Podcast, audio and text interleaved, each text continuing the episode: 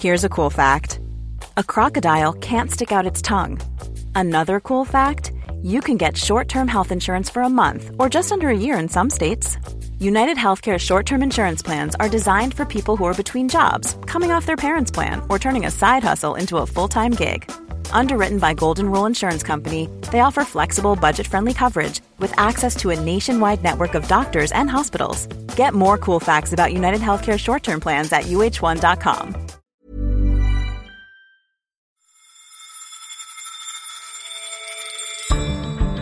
Hello, you're listening to Money Talks on Economist Radio. I'm Patrick Lane, Deputy Digital Editor at The Economist. Coming up on today's show, Donald Trump is on the tariff war path again, Saudi Arabia is set to sell its first oil company shares, and Branko Milanovic talks about the future of capitalism.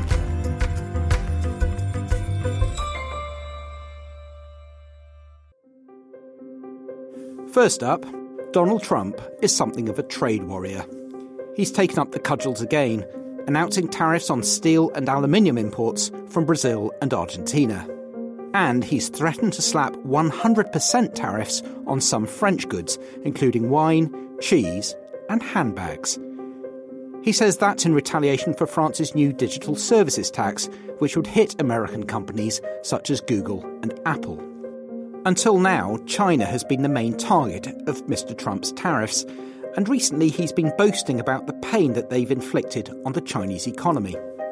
But a couple of recent surveys of its manufacturing sector indicate that the Chinese economy is stronger than he thinks. One survey hit its highest in three years, while another surpassed most expectations. Simon Rabinovitch is The Economist's Asia Economics editor. He's based in Shanghai, and he joins me down the line now. Hello, Simon. Hi, Patrick. How surprising are these figures, Simon, and what do they tell us? They're a little bit surprising in that uh, most in the market had expected the figures to be weaker. So, what they tell us, first of all, is that short term the economy seems to be holding up all right. Uh, there's been you know, a steady drumbeat of headlines about stress in the financial system. You know, every day brings a different corporate default, a series of small banks, but nevertheless, you know, somewhat significant. And of course, lots of talk from Donald Trump about the problems that the Chinese economy has been facing. But when you look at indicators like this, you know, it's it's a good sign that the real economy, as as it's often described in China, is in better shape than all that. And it's not just the manufacturing surveys; a series of other short-term indicators, things like coal consumption for power factories, um, the prices of steel and cement, inventories all of those point to a small cyclical upturn in the economy. So I guess that's the the good news as far as China is concerned. The bigger picture is that it's still in the midst of a long slowdown. Growth in the third quarter was slower than in the second quarter. Growth in the fourth will be slower than in the third, and growth next year is very likely to be slower than this year. So the big slowdown is continuing, but it's not a collapse.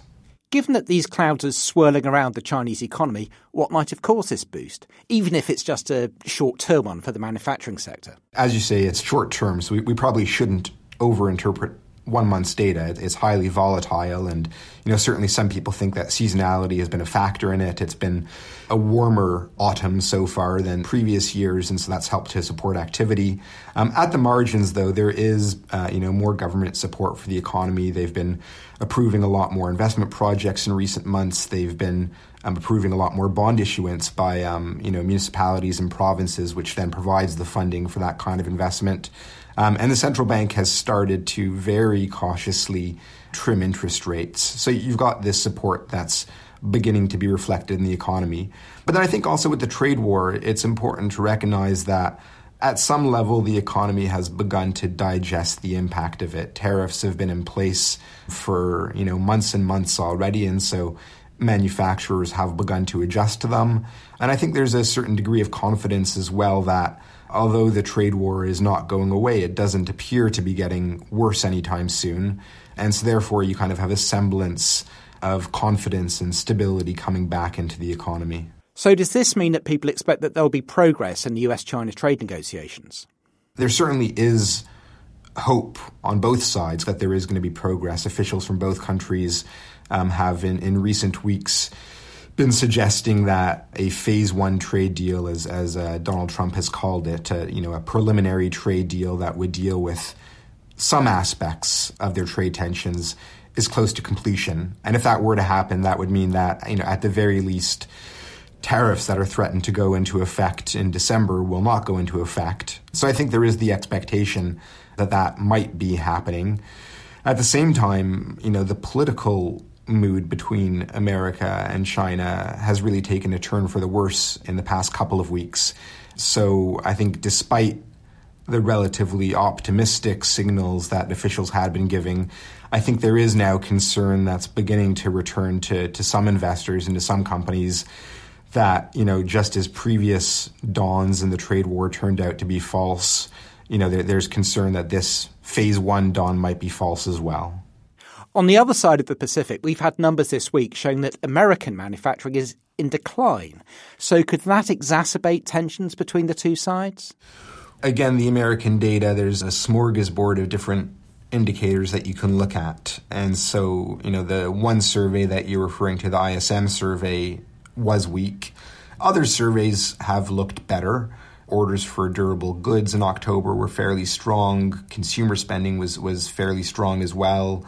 So, in some ways, actually, I think the concern for America is similar to the concern for China, which is that actually the short term data flow um, is, is reasonably robust. And so the risk, I think, is that leaders on both sides you know, actually feel relatively emboldened and they feel that their countries are, are holding up quite well despite the trade war having dragged on as long as it has. And so, therefore, the spirit or the inclination towards compromise might be dampened because both will feel that they have a certain degree of, of strength and leverage.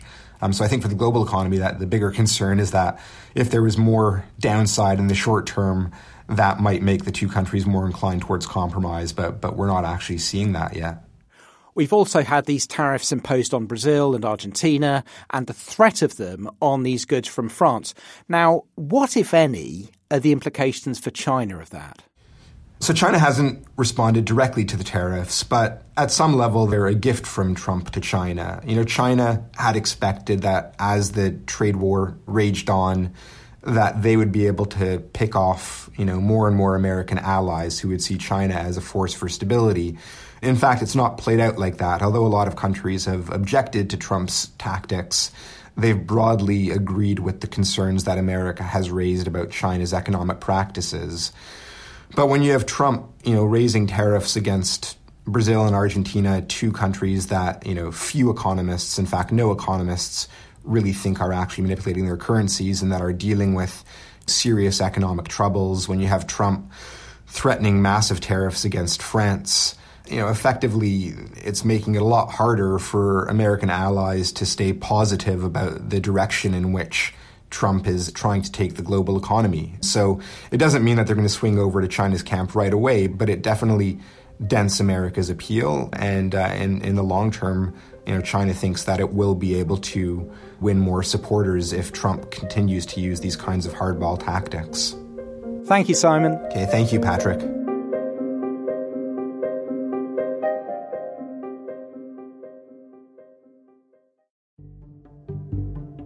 Next, Saudi Arabia's giant state owned oil company Aramco is on the verge of its first outing on the Riyadh stock market.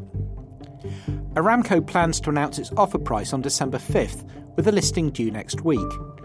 It's all part of plans hatched by the Crown Prince, Mohammed bin Salman, to make the Saudi economy less dependent on oil. Back in October on Money Talks, we told you that Aramco is getting serious about an IPO. But with the launch imminent, The Economist's energy and commodities editor, Charlotte Howard, joins me down the line from New York to give us an update. Hello, Charlotte.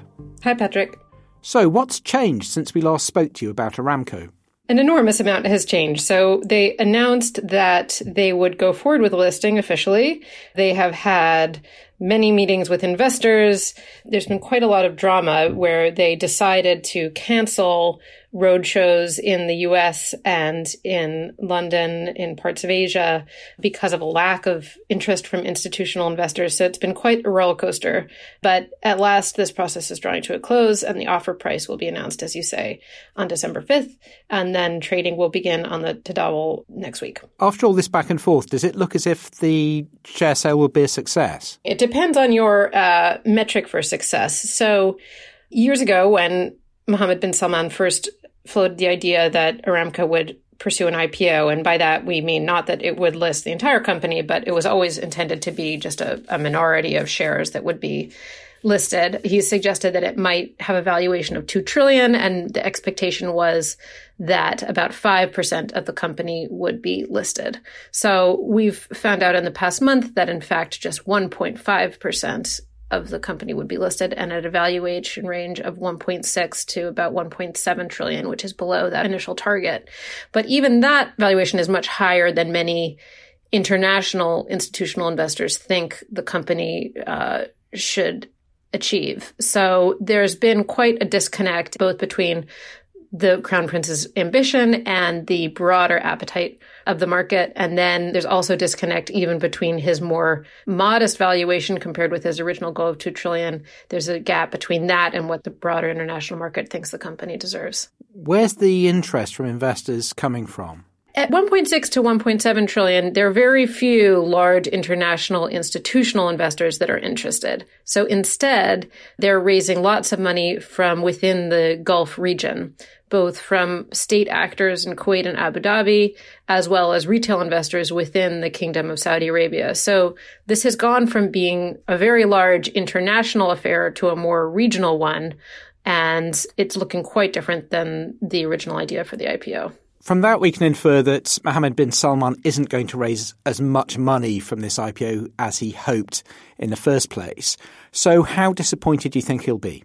I think he should feel quite disappointed. The idea for the IPO was to raise money so that Aramco could invest in other sectors beyond oil. It remains very dependent on the oil sector and it needs to have its economy evolve so it can provide more employment for its very large youthful population and also just diversify against oil, which looks like a dangerous sector to be propping up your economy if long-term demand for oil is uncertain.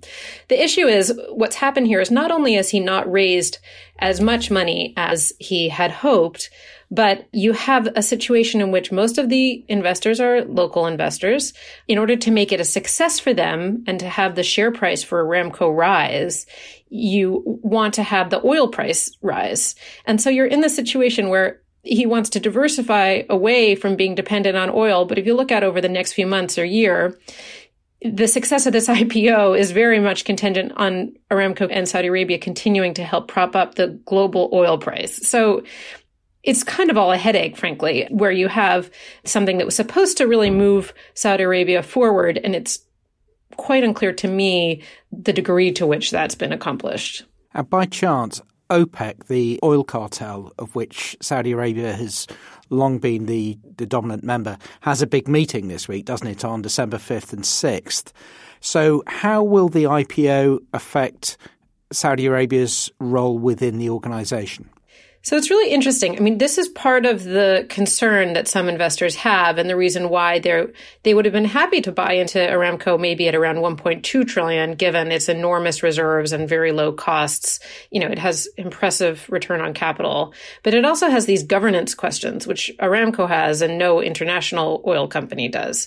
So one of them is that Saudi Arabia is the uh, leader as you say of OPEC and the OPEC Plus alliance which includes Russia and some other countries that are not officially within OPEC, but they've been working together to curb production and hold up prices. But because Saudi Arabia plays such an important role within OPEC, and indeed in the past year, you've seen Saudi Arabia cutting production beyond the levels agreed to by the past OPEC agreement made a year ago, there's a limited potential for Aramco to really boost its own production, which then makes it a less attractive stock. So if you think about, you know, investors want to invest in a company that's growing quite quickly, and there is a natural inhibitor on Aramco's growth because it plays this role in helping to balance the broader oil market. Always good to talk, Charlotte. Thanks for the update. Nice to speak with you.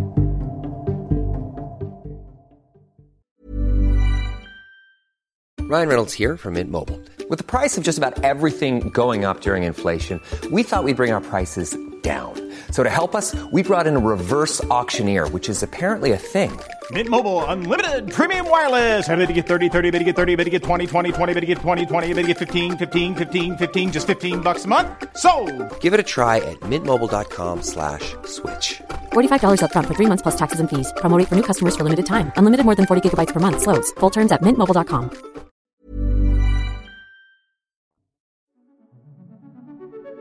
And finally, when the Soviet Union collapsed in the early 1990s, many people thought that that signalled the final triumph of capitalism over the global economy. It was the end of history. Except it wasn't. In different political systems, very different forms of capitalism have evolved. Can they coexist? And which system is the best at encouraging growth? Branko Milanovic is an economist at the Stone Centre on Socioeconomic Inequality at the City University of New York. And he's also the author of Capitalism Alone The Future of the System That Rules in the World. The economists Rachana Shanbhogue asked Mr. Milanovic to what extent it makes sense to talk about a single type of capitalism. Capitalism is now, globally speaking, the only mode of production. We are all capitalists now. But uh, capitalism is not exactly the same everywhere. So my argument is that actually we are talking about two forms of capitalism nowadays. One that can be called liberal or meritocratic, where the terms are really coming from John Rawls's uses of these two terms. And the other type of capitalism is political capitalism, where China is, I believe, the best example of it. If we stick with liberal meritocratic capitalism for now, what distinguishes that from the types of capitalism that we saw previously, I think, which you've called social democratic capitalism and classical capitalism? In a, classical or kind of Ricardo Marx type of capitalism that we have all been used when we do economic history and also read the original economic work, you basically have a strong class structure where people who own capital and property are on the top and they have capital income only. On the other hand, everybody who depends on labor for his or her income does not have capital income. So you really have a full distinction, separation between the rich capitalist at one end and everybody else who is a worker and a laborer. Now, you fast forward to the present day and you have a very different situation. You have the situation that capital still is owned overwhelmingly by the rich people, but the rich people also have quite a lot of labor income. And there we have really people at the very top of the sort of income pyramid who have very large part of labor and capital income and who can be as what I called in homoploutia, which means that actually you can be at the same time among the top decile by labor earners and the top decile of capital earners. And Branko, you contrast the liberal capitalism with the political capitalism seen in China.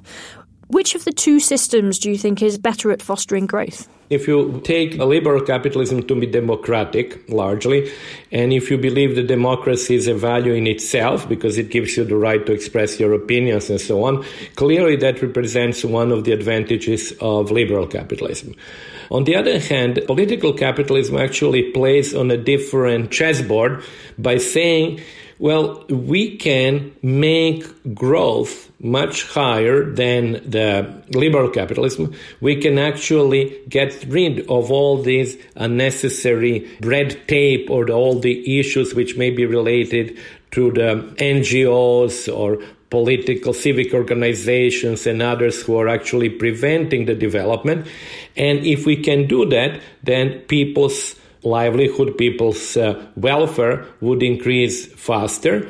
And then eventually, since we are all capitalist systems, those who are actually more efficient in providing goods and services will come to dominate simply because they would be richer. So I think that actually the justification and the legitimacy that uh, political capitalism tries to present itself to the others is really based on fast growth.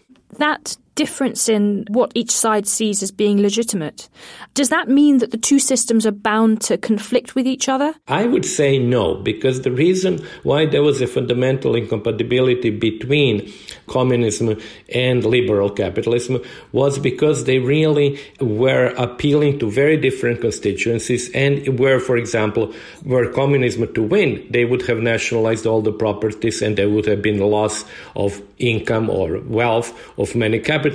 On the other hand, as capitalism won, there was, of course, as we have seen, massive privatization. So in that sense, there is an incompatibility which is in those cases.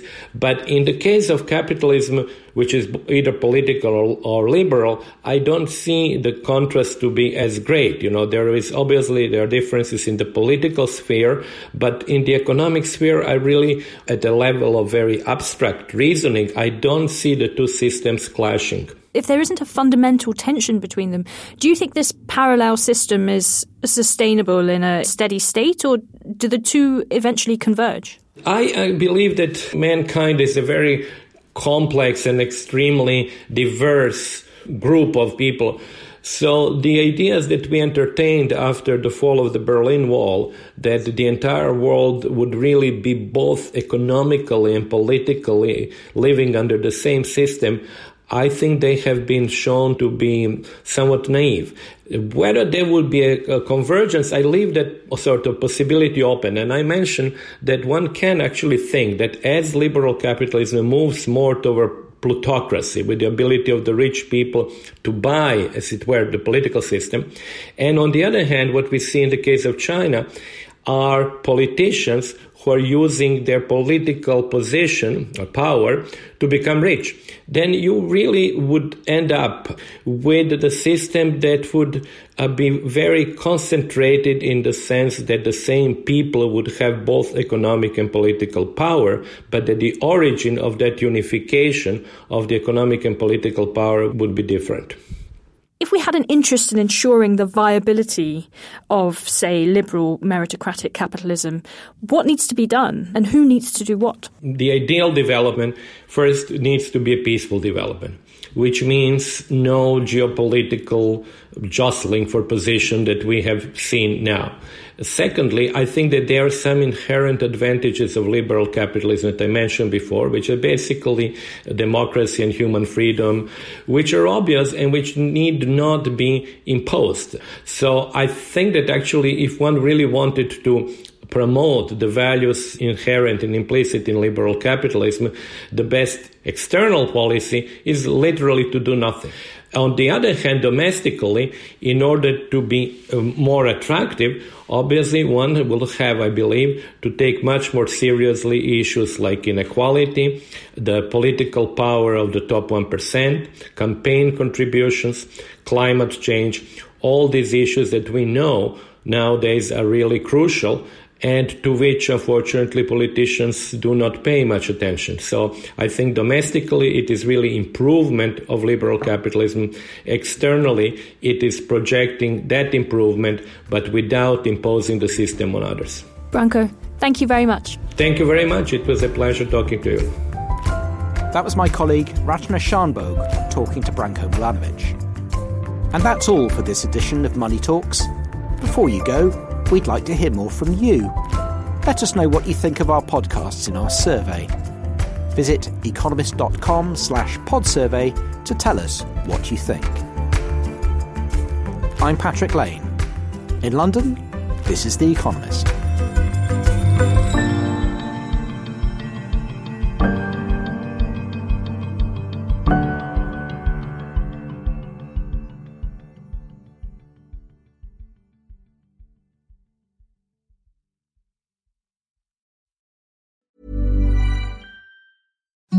Imagine the softest sheets you've ever felt. Now imagine them getting even softer over time. That's what you'll feel with Boll and Branch's organic cotton sheets. In a recent customer survey, 96% replied that Boll and Branch sheets get softer with every wash. Start getting your best night's sleep in these sheets that get softer and softer for years to come. Try their sheets with a 30-night guarantee. Plus, get 15% off your first order at bollandbranch.com. Code BUTTERY. Exclusions apply. See site for details.